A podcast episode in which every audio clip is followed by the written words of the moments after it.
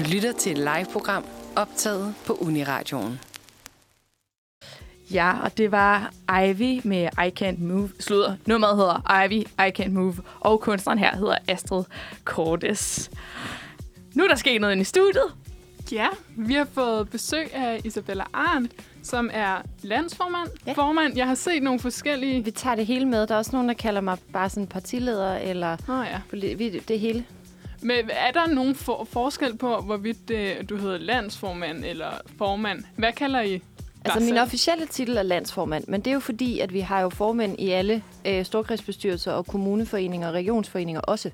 Og så er man jo så enten kommuneformand eller regionsformand, og jeg er så landsformand. Okay. Så det er sådan set bare for, hvis alle skulle hedde formand, så tror jeg, vi havde 122 af dem eller sådan noget, så blev det lidt forvirrende. Øh, men, men altså, okay. det tager det hele med. Du er landsformand for Kristendemokraterne, Ja, som jo var lige på nippet til at øh, komme ind i Folketinget ved valget i 2019. Ja. Øhm, og så har du jo læst statskundskab, har Ja. jeg researchet mig frem til. præcis. Hvilket jo er den fedeste uddannelse, man kan have. Jeg læser Ja, også Det statskundskab. kunne jeg næsten gætte. ja. Ja, Og jeg har brugt seks år på at få en treårig uddannelse, så det kan i sig selv noget, tænker jeg. ja. Det er Ikke meget bruges til noget, fordi der er ikke nogen mennesker, der ansætter en bachelor i statskundskab. Beklager alle jer derude til kandidaten. Men, øh, men, men altså, så har man ligesom det. Ja, og det er jo bare en spændende uddannelse, og man får en masse viden. Ja, Nå, nok om, øh, nok om det. Hvordan har du haft det under hele det her corona-forløb? Øh, ej, men jeg synes sådan, i for, jeg tror meget ligesom alle andre. Altså i foråret var det næsten sådan, det her kommer til at lyde forkert, ikke? men det var sådan lidt spændende, og der var fællessang, og det var sådan, det var nyt, og nu stod vi sammen, og der var holdånd og sådan noget. Ikke? Øh, nu hader man det bare. Altså nu er jeg nået det Ja. der stadie, hvor man bare ikke gider mere, og har lyst til bare lige at melde sig ud af coronalejen for 14 dage, for lige at få en pause. Øhm, det er jo ikke, fordi man ikke skal tage det alvorligt, øh, og, og den sygdom, der er, og smittetallene er jo dybt bekymrende, men, men så er der jo bare den der hverdag. Øh, nu her i næste uge skulle jeg have haft en, øh, en turné rundt i det vestjyske, og se en masse spændende virksomheder, og møde en masse spændende folk, og det hele er bare aflyst en gang til. Ikke? Øh, så, så bliver man sådan lidt træt. Når, man, når jeg nu lever af at rejse rundt og snakke med folk, og vi så ikke må rejse og ikke må mødes mere end 10, så øh, ja, Det sætter lidt begrænsning. ja, det gør det virkelig. Hvordan, øh, I har lige haft landsmøde. Ja.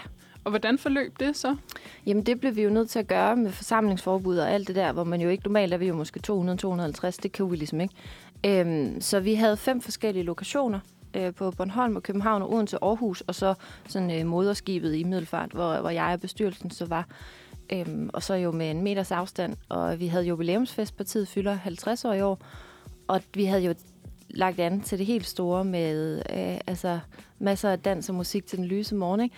og det må man ligesom ikke. Nej. Så, øh, så det var noget andet. Altså, det var mere... Øh, det var stadig hyggeligt og sådan noget, men det betød bare, at man jo bare sådan sad i nogle grupper af borde med dem, man sådan måtte, måtte ses med, eller hvad man skal sige, med en meters afstand, og så sad man og snakkede og fik et glas vin og sådan noget, men det var jo ikke den der sådan fest-fest, fordi ja, øh, det er svært med en meters afstand.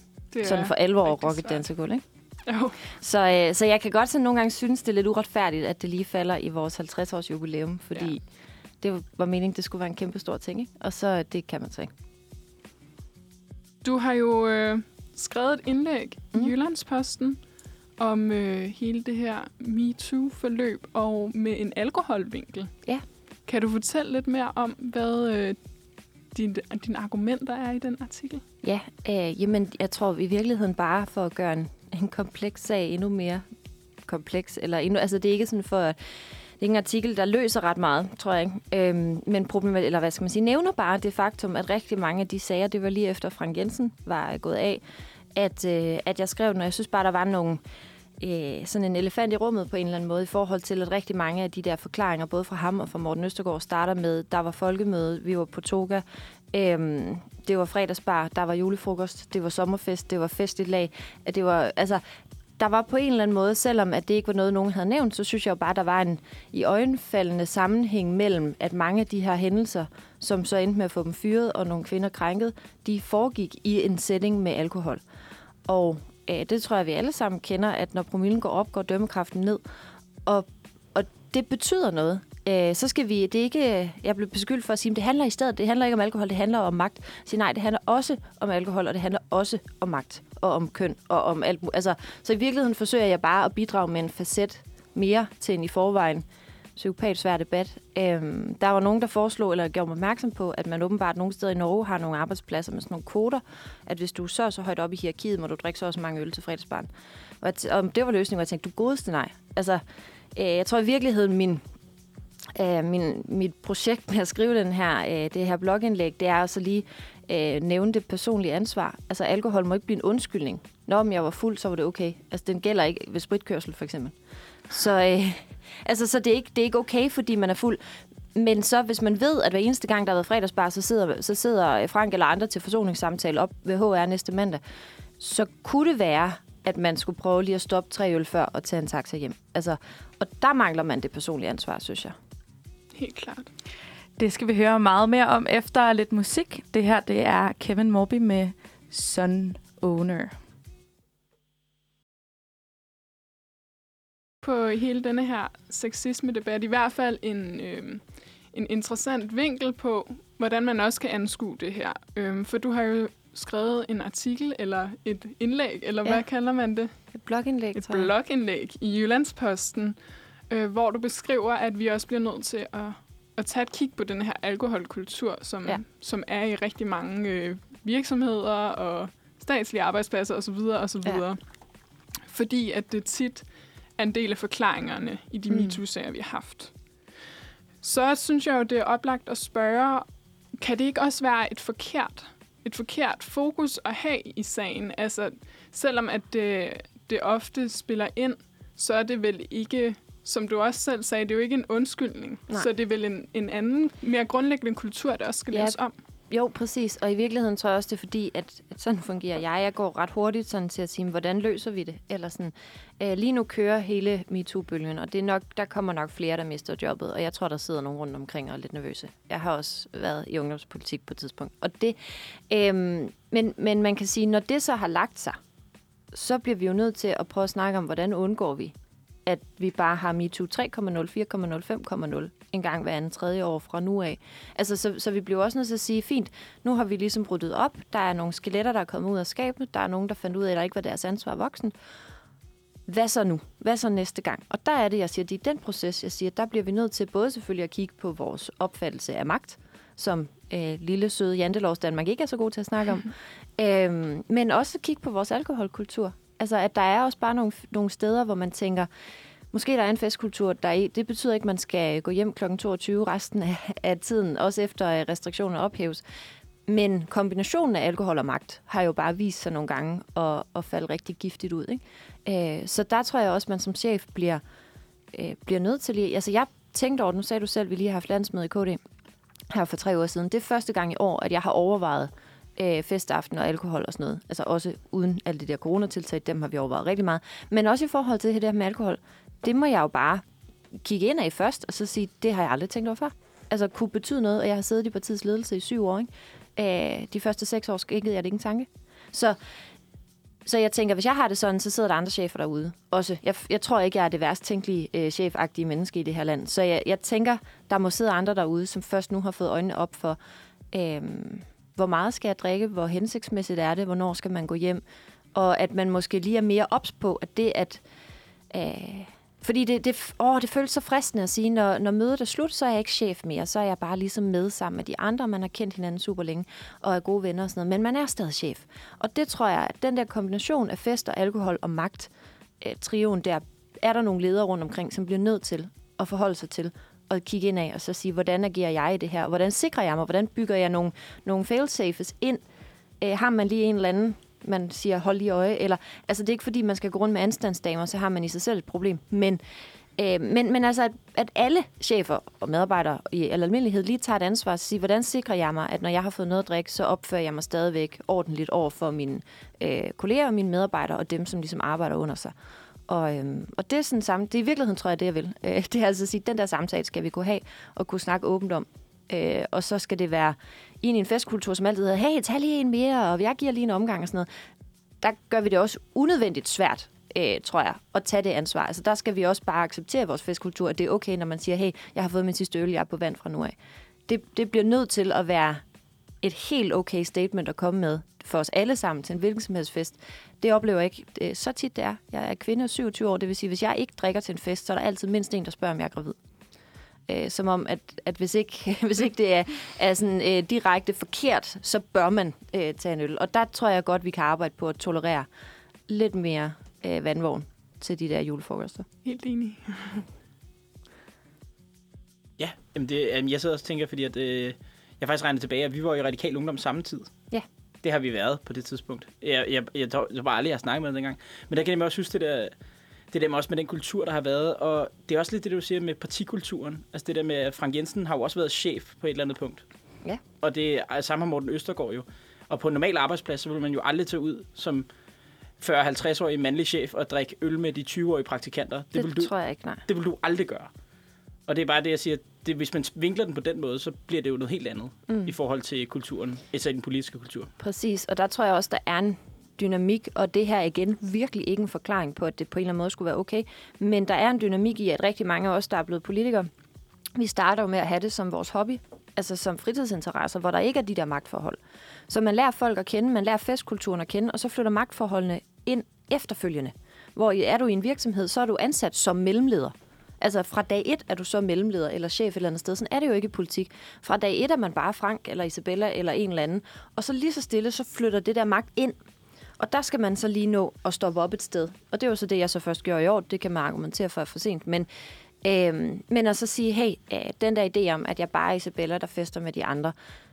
Hvor træt af det man end kan være, så går den bare ikke længere. Altså, der er forskel på magtrelationerne, og der er forskel på det der status. Og det kan man være frustreret over, men, men det tror jeg sådan, det er. Og i politik har man måske ikke, på trods af, at det er en verden, der opererer rigtig meget med magt, så har man måske ikke været bevidst om den interne magtforskydning. Helt enig. Jamen, øh, det lyder perfekt. Lad os, lad os høre et øh, stykke musik. Vi skal, Ja, og vi skal høre øh, et dejligt øh, nyt band. De har et par numre på, på banen, men er stadig nyt, og øh, er i hvert fald øh, nogen, som øh, jeg i høj grad tror på. Det er Lemon Palace, og det her nummer hedder Higher Than Love. Du lytter til Manfred. Klokken den er 9.39, og jeg hedder Søren Vangsted Bukke, og med mig i studiet har jeg Josefine Rask og Oline Gilgaard. Og vores meget specielle gæst i dag, som er Isabella Arendt, formand for Kristendemokraterne, landsformand for Kristendemokraterne. Nu må vi huske det. Nu må vi huske det. Og det eneste, jeg opponerer imod, det er for kvinde. Jeg får kvinde, det vil du Ja, ikke. det er du ikke. værre. Ja, det er værre på en eller anden måde. Ja, jamen, jeg gider det ikke rigtigt. Ej, jeg ved ikke. Altså, jeg, jeg vil jo selvfølgelig komme med min egen mening. Jeg skal også passe på i dette studie. Ja, det er klart, du Det- har tre rødhårede kvinder imod dig Ja, her ja, i dag. Ikke? Altså, Jamen, Ja, ja, og hele redaktionen består af tre kvinder og mig, så jeg, jeg, jeg træder varsomt. klogt. Men det er mig, der finder alle woman-quizzerne. øh, det er også i sig selv en underholdende genre. det er også, jamen det er, vi nyder det meget herinde. Ja, det er vi har også, sjovt. hvilken cocktail er du i dag? Altså, det, skal, Ah. det skal vi også have senere Lige. Ej, er dagens fedt. tema her, ikke? Lige dagens- Hvilken cocktail er det du vil jeg der? da også være til. Men vi har jo snakket om det her med, nu har vi ligesom vendt det i forhold til firmaer og så videre, mm. den her alkoholkultur. Men altså, vi sidder også meget og tænker, at vi er jo en ungdomsradio, og vi sidder og snakker meget om øh, relationerne mellem os unge, specielt på universiteter og så videre. Mm. Altså, er der også... Er der, er der også et behov for at ændre alkoholkulturen der? Fordi jeg kan jo sige, altså hver gang man skal fejre et eller andet, man skal fejre, at man har afsluttet en eksamen, altså, så går man ned og tager en øl. Ja. Eller, så, altså, det er Og jo- ikke kun én øl. Nej, ikke kun én øl. Altså, der skal man virkelig drikke sig ned. Man skal helst glemme, hvad det er, man har skrevet. Ikke? Altså, Jo. det, er jo, det, det, Altså, det, det tror jeg. Jeg tror, øh, jeg tror, der er en udfordring med vores alkoholkultur mange steder. Altså øh, også på gymnasier og alt muligt andet. Øhm, både selvfølgelig sådan i al almindelighed, sådan, så er det ikke sådan super sundt, men, men det næste er også at så sige, at der er jo sådan et, et øh, kontinuerligt pres for at kunne drikke mest. Altså, at hvis man kun kan have tre øl og så ikke mere, så er det sådan lidt svagt eller lidt kedeligt. Eller sådan. Så, så jeg tror at vi har en udfordring ved at på en eller anden måde kunne rumme både de mennesker, som øh, jamen, måske selv øh, ikke har lyst til det, men også dem, som er, er religiøse eller politiske eller alle mulige andre årsager, ikke, altså af princip ikke drikker. Øh, det er der jo også nogle minoriteter, som siger, jamen de er, totalt afholdende. Og der tænker jeg, at det kan være rigtig svært, hvis man er øh, muslim eller kristen eller et eller andet og har den holdning, og føle sig integreret. Altså rustur går jo primært ud på at lægge sprit i fire dage. Øh, og, og hvis du så ikke gør det, så kan jeg godt forestille mig, at rustur bliver en rigtig træls og kedelig oplevelse, fordi at alle andre har enten tømmermænd eller er fulde i sådan en eller anden vekselvirkning i løbet af sådan en hel uge. Ikke? Øhm, og hvis det ligesom er der, vi siger, det er måden, vi, vi øh, onboarder folk til deres universitetsliv, det er nu, I skal lære jeres venner at kende, det er nu, I skal finde studiegrupper og alt muligt andet. Hvis du så ikke drikker eller drikker meget lidt, jamen så kan jeg godt tænke, så er det jo altså noget nær umuligt at blive en del af det sociale fællesskab. Så jeg tror især som unge har vi et kæmpe ansvar for, at alkoholkulturen ikke bliver determinerende for det sociale fællesskab, og at det ikke bliver det eneste adgangskrav til det sociale fællesskab. Så det er sådan en, du enten drikker eller er ensom valgmulighed, vi giver de unge, når de begynder på universiteterne. Øhm, hvordan man lige løser det, det ved jeg ikke. Fordi jeg synes jo også, der skal være plads til, at man kan have nogle fede fester og sådan noget. Øhm, men, men jeg tror, der, øh, der kunne vi helt sikkert godt være noget mere rummelige. Ja, fordi jeg sidder lige og trækker en artikel frem fra 2017 fra Uniavisen, som øh, jeg kan huske øh, var meget opsigt, dengang jeg, dengang jeg læste den. Og det var det her med, at du har, øh, hvad nu, du har dobbelt stor chance for at droppe ud af dit studie, hvis du ikke drikker alkohol. Ja, det kan jeg godt forstå. Altså, det virker, det virker bare helt vanvittigt. Altså, wow. det der med, at du har dobbelt stor chance for at droppe ud, hvis du ikke drikker alkohol. Og det er jo sådan, at jeg tænker som et eksempel på, at der måske er et eller andet galt. Fordi ja. at, når man også tænker tilbage, altså vores sociale fællesskaber, altså dem vi også alle sammen indgår i her, har jo meget at gøre med alkohol. Mm. Og sådan det der, hvis man skal hygge sig, så er der alkohol med. Ja. Altså det, men det er lidt svært, ja, hvordan, man, hvordan vi ser den her kulturændring. Altså tror du, det, tror du, det er noget, altså skal, det, skal vi starte med ungdommen? Altså, er det det, skal vi starte med ungdommen? Altså, er det for sent at reformere de ældre? Nej, det tror jeg ikke. Altså, nej, fordi at, at det bliver også hurtigt alt sammen de unges ansvar. Vi skal også redde planeten og, og tage os af de gamle og demonstrere for alt muligt og sådan noget. Og det skal man, det er fint. Men øh, børn lærer deres forældre. Altså, så, så hvis den eneste måde, mor og far hygger sig på øh, med deres venner, det er at sidde og bælge en flaske vodka, eller at sidde og, nu skal vi have vin til maden, eller nu skal vi have julefrokost, eller så er det eneste børn lærer, det er, okay, jamen socialt samvær lige med alkohol og fuldvoksne. Og så vokser man op med sådan et billede af, at det er den eneste gangbare valuta i forhold til øh, at være social med nogle folk. Så, øh, og så, men, men jeg vil sige, at i stedet for at finde ud af, hvilken lille del af befolkningen, der har alt ansvaret, så kunne man også sige, hvad nu hvis alle dele af befolkningen tager en lille del af ansvaret, og bare kigger ind og så siger, er jeg sikker på i min omgangskreds, at det er okay at, at sige nej til alkohol, og er man så stadig en del af gruppen? Jamen, det synes jeg det er et godt spørgsmål, og vi følger op på det, efter vi har lige taget et stykke musik. Ja, helt sikkert. Og øh, nu skal vi til at høre en, som også har øh, været rigtig meget fremme, og øh, i hvert fald titter hovedet op, også måske for, for mainstream. Det er nemlig Søn, og øh, for deres nye album, som hedder Danish Crown. Tænd og lytte det. Det her nummer hedder Wanna Be Seen.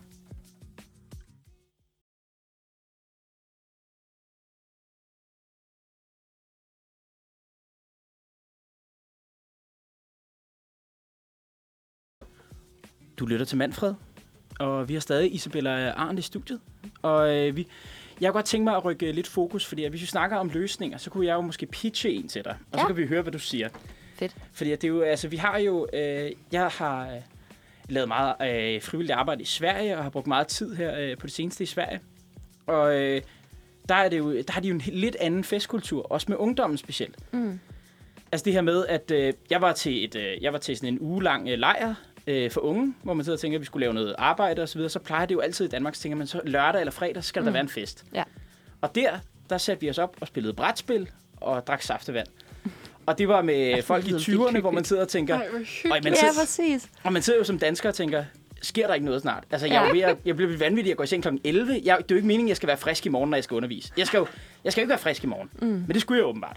Og så gik jeg i seng kl. 11 og vågnede kl. 8 og var egentlig meget frisk. Men altså det her med, at og Systembolaget var lukket og så videre, altså i weekenderne, så man kan jo ikke købe i weekenden, så man kan ikke lave spontan drik.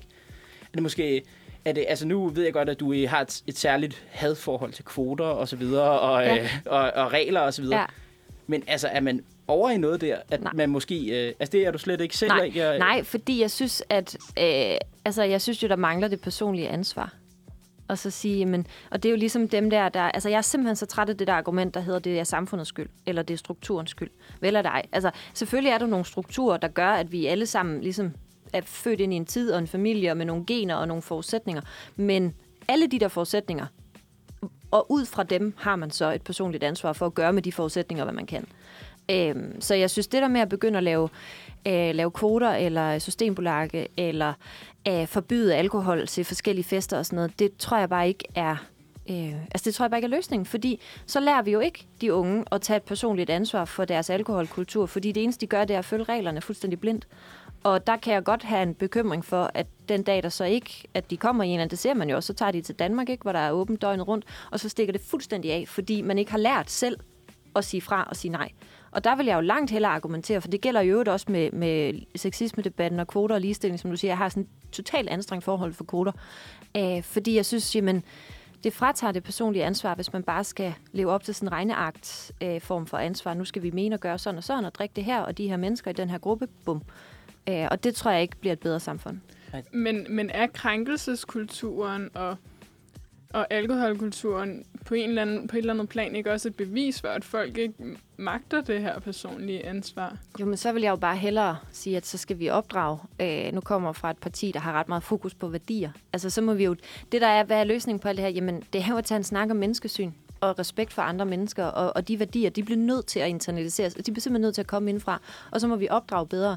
Men hvis vi fra vores børn er øh, 10 måneder gamle indfører en eller anden læreplan i vuggestuen, og de allerede fra folkeskolealderen får at vide, at du skal bare leve op til den her PISA-test, og de her regler, de her rammer, der er fastlåste lejegrupper, de er aftalt på mødet 14 dage frem osv., hvordan i alverden skal man så have en chance for at lære at tage personligt ansvar, når der er så mange regler, så mange strukturer, hvor, hvor du ingen bevægelsesfrihed har. Øhm, så vi skaber det jo også selv, og så siger, jamen, der er et personligt ansvar, og hvordan man behandler andre mennesker er i sidste ende op til en selv. Øhm, og så må vi øh, sørge for at give frihed til at opdrage vores børn til, at de godt kan navigere i. Øh, det kan godt være, at grænsen ligger 20 km ude i horisonten, men jeg vurderer, at jeg kun vil gå 7 meter derud, eller et eller andet. Altså, i stedet for bare at lave kasserne så små, at du ikke kan flytte dig. Så det er simpelthen, altså på baggrund af den personlige frihed, skal vi, øh, altså skal, altså, men skal vi undgå at, jeg vil sige, at vi kan jo altid lovgive om at beskytte de svage. Vi havde jo, øh, altså hele ideen med kviklån og så videre, der blev mm. sat loft over dem og så videre. Er det også sådan noget, du så tænker, at det var også et indgreb i den personlige frihed, eller var det egentlig klogt nok at sætte loft over kviklån, så socialt svage jo egentlig tager de her kviklån? Ja. Øh, jo, det synes jeg, og jeg går også ind for højere cigaretpriser og sådan noget. Så, så det sagt, så findes der ikke en formel for... An, altså, men, men det, problemet er, at i hele den der liberale tankegang, der har man fokuseret rigtig meget på frihed. Men sætningen går man langt nok tilbage i statskundskabens historie, hedder frihed under ansvar. Og hvis man glemmer den der under ansvar-del, så går det galt. Og det er jo det, vi så ser igen og igen. Altså frihed til at drikke under ansvar for dig selv og, og dine mennesker omkring dig. Øh, og det er jo så der, hvor, hvor sådan kristendemokratiske eller også så øh, konservative ideologier typisk påberåber det der med tradition og opdragelse og ansvar noget mere. Ikke? Øh, og, og der, ja, altså... Øh, kvoter eller de der regler, og, og med måde, ikke? fordi det kan også være et ansvar at sætte en grænse for kviklån. Jeg synes også, det er fint, at man sætter, sætter øh, cigaretpriserne op og sådan noget, fordi det er jo også en måde at tage ansvar på. Men det er vigtigt, at man som politiker altid siger, som udgangspunkt frihed. Og hvis vi så kan se over en lang periode, at det går totalt galt, så kan det være, at man skal sætte nogle grænser ind for det. Øhm, men så skal man kunne vinde sin frihed tilbage igen. Ikke? Altså det, det, for mig handler det om at så, lidt ligesom undskyld, men, men med børneopdragelse eller alt muligt andet, ikke? at du har som udgangspunkt frihed. Er der så en periode, hvor du ikke kan styre det, så skal du hjem kl. 23. Kan du styre det igen, jamen, så skal de der grænser forsvinde igen. Og der er min fornemmelse bare med staten som opdrager, at de er rigtig gode til at sætte grænserne, og rigtig dårlige til at fjerne restriktionerne igen, når, når der så skal gives mere frihed den anden vej. Øh, så det bliver hurtigt sådan en envejs øh, måde at gå på, og det kan jeg godt være lidt bekymret for. Jamen det er jo, det. Altså, det er jo som at se øh, den der klassiske danske børneopdragelse. Altså det er jo den, det samme at se det der frihed og ansvar, som du ja. også siger. Altså det er jo hele det, som meget af vores samfund og så videre bygget på.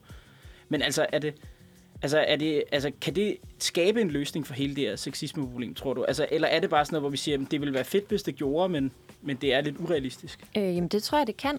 Altså, hvis man i højere grad taler om... Øh, fordi for mig handler sexisme-debatten ikke om køn. Altså, det handler om magt, og det handler om respekt for andre mennesker, uanset køn. Øh, så hvis man kommer væk fra den der mændene mod kvinderne retorik, som intet, synes jeg jo, har med den her sag at gøre, øh, men går ud og så siger, at det handler om at lære at behandle andre mennesker ordentligt. I virkeligheden handler det jo om mobning, øh, bare i, i langt større skala, om krænkelser og, og andres grænser, respekt for andres grænser. Øh, det er jo sådan en dobbelthed mellem, at øh, jeg har som menneske ansvar for at respektere alle mulige andre menneskers grænser, og de har et ansvar for at gøre opmærksom på grænserne. Hermed ikke sagt, at kvinders øh, krop er, er buffet til, at du har fået et nej. Men, men det er klart, det er jo sådan et samspil mellem at prøve at lære hinanden at kende og turde kommunikere om de her ting. Hvad synes jeg er okay, hvad synes jeg ikke er okay, uden at blive dømt ude som sippet eller et eller andet. Øhm, og, og det er jo et spørgsmål om opdragelse, fordi lad os sige, at vi bare skulle lave statslige grænser for alting, så blev vi jo aldrig færdige. Altså en del af borgers personlige frihed og frie valg er jo også friheden til at gøre noget dumt. Og, og øh, beklager venner, men sexisme kommer, der kommer ikke til at leve en fremtid nogensinde, tror jeg ikke, hvor ikke et eneste menneske bliver krænket over noget som helst. Altså, øh, fordi så, så er vi nede på sådan et, øh, altså, Nordkorea møder Matrix-agtigt samfund, og det tror jeg ikke, der er nogen af os, der synes er fedt. Altså, så, så en del af det personlige frihed er jo også, at vi som politikere eller lovgivere lever med, at så har du også friheden til at træffe dårlige beslutninger.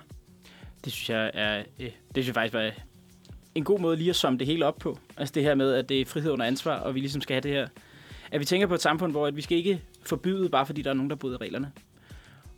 Yes, og vi skal videre, og øh, vi siger tak til Isabella Arendt Selv tak. for at komme ind i dag. Det er altid en fornøjelse. Det er Og- mega spændende. Ja, vi håber Se selvfølgelig, på. næste gang du, sk- øh, du skriver et interessant blogindlæg, jeg ved Ja. ikke, om det er allerede i morgen. Det tror jeg ikke. Nej, okay.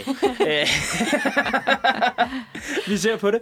Næste gang, at øh, det i hvert fald lige kommer i vores radar, så vil vi da i hvert fald øh, øh, hive fat i dig igen. Og altid dejligt at få dit take på tingene. Selvfølgelig. Og øh, ja, nu skal vi høre noget musik, Josefine. Det skal vi. Vi skal høre Jør med nummeret Løgn. Tak fordi du kom, og have en rigtig god dag, Isabella.